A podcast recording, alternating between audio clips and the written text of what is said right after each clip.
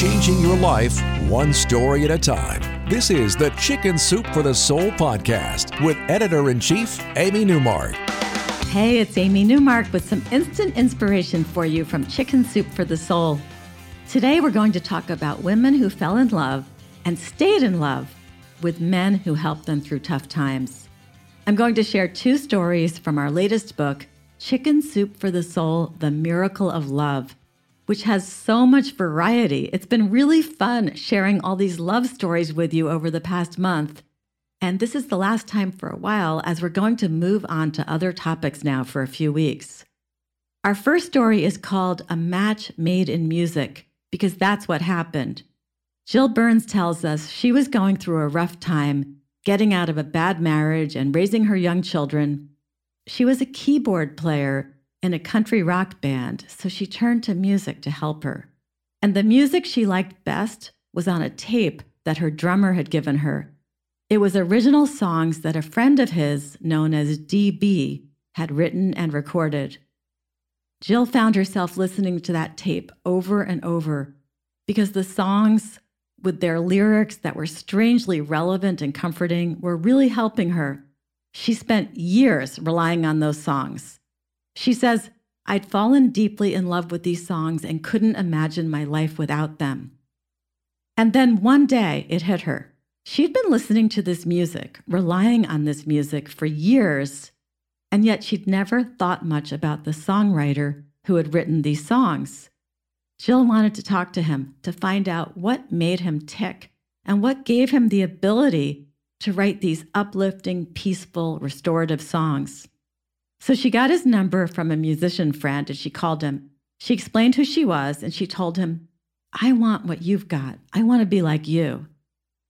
They talked for hours. And then they became pen pals because this was before the internet. They didn't live anywhere near each other, so they never saw each other. But over the course of six months, they realized they had fallen in love. Neither of them wanted to get married, but of course, you know what happened. Seven years after hearing his songs for the first time, and a year and a half after that first phone call, they got married, and it's been 29 years now. Jill says, I find it mind blowing that I fell in love with my husband's music long before I fell in love with him, never suspecting that he was my soulmate. Even though I wished we'd met earlier and he'd been my only one, I always find it comforting to know that through his music, David had always been with me through the best and worst times of my life, supporting me all the way. To this day, his songs still make my heart sing.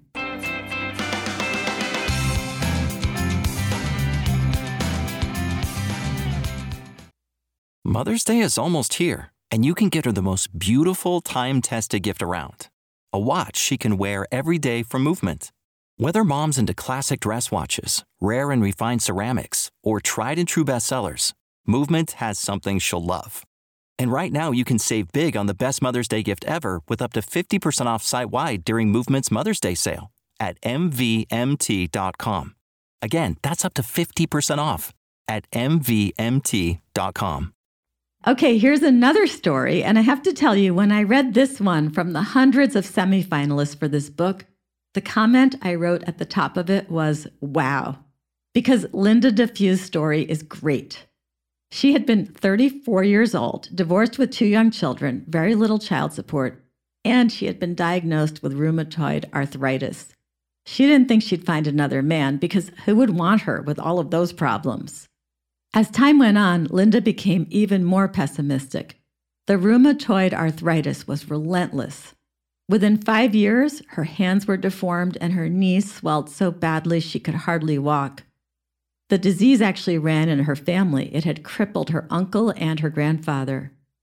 Medications weren't helping, so her doctor's suggestion was try taking stress out of your life, which was easier said than done. But then Linda's phone rang one night. It was a wrong number. It was a man named Eddie who was actually trying to call Linda's ex husband about a truck he was selling. But Eddie had picked the wrong number from the phone book because Linda and her ex were right next to each other in the listings. That began a nightly phone ritual that lasted for weeks, and Linda found herself looking forward to hearing Eddie's enthusiastic, optimistic voice. His positive attitude and his love for life were contagious. And Linda was surprised to hear that Eddie had his own medical problem. He was the chief of police in their small town, and he had suffered a near fatal gunshot wound five years earlier. He had lasting damage from that, but he didn't talk about it. Linda told him everything about her life, and then she invited him to come for dinner because they had been talking on the phone for months, but never face to face. Linda's heart felt like it was going to thump right out of her chest on that first date. She tried to hide her deformed hands under the dining table, and she tried to hide her limp. But Eddie made her feel much better. He told her how much pain he was in from his gunshot wound, and then she told him she might end up in a wheelchair. He said that didn't matter to him. He took life one day at a time. They got married, and Eddie added his own words to their vows. Linda, I will take care of you no matter what. You'll never have to worry about a thing. Linda says that Eddie is her husband, her best friend, and her caregiver. He's with her through her flare ups, her surgeries, and everything else she faces. When the doctor told Eddie that Linda's rheumatoid arthritis was terminal, Eddie said, So what? Life is terminal too. He helps her with the things she can't do alone anymore, like washing her hair or getting dressed. And he doesn't mind that she drops things all over the house. He laughs and says he always knows where she's been because there's a trail. Linda is still walking, but she needs a lot of help. She says, When I'm unsure of the next step, I just hold on to Eddie's outstretched arm. It's always there. When I'm by his side, he's the strongest man I've ever known. And without a doubt, I am a stronger woman because of him. So that's it. Two more wonderful love stories from Chicken Soup for the Soul, The Miracle of Love, which is available wherever books are sold.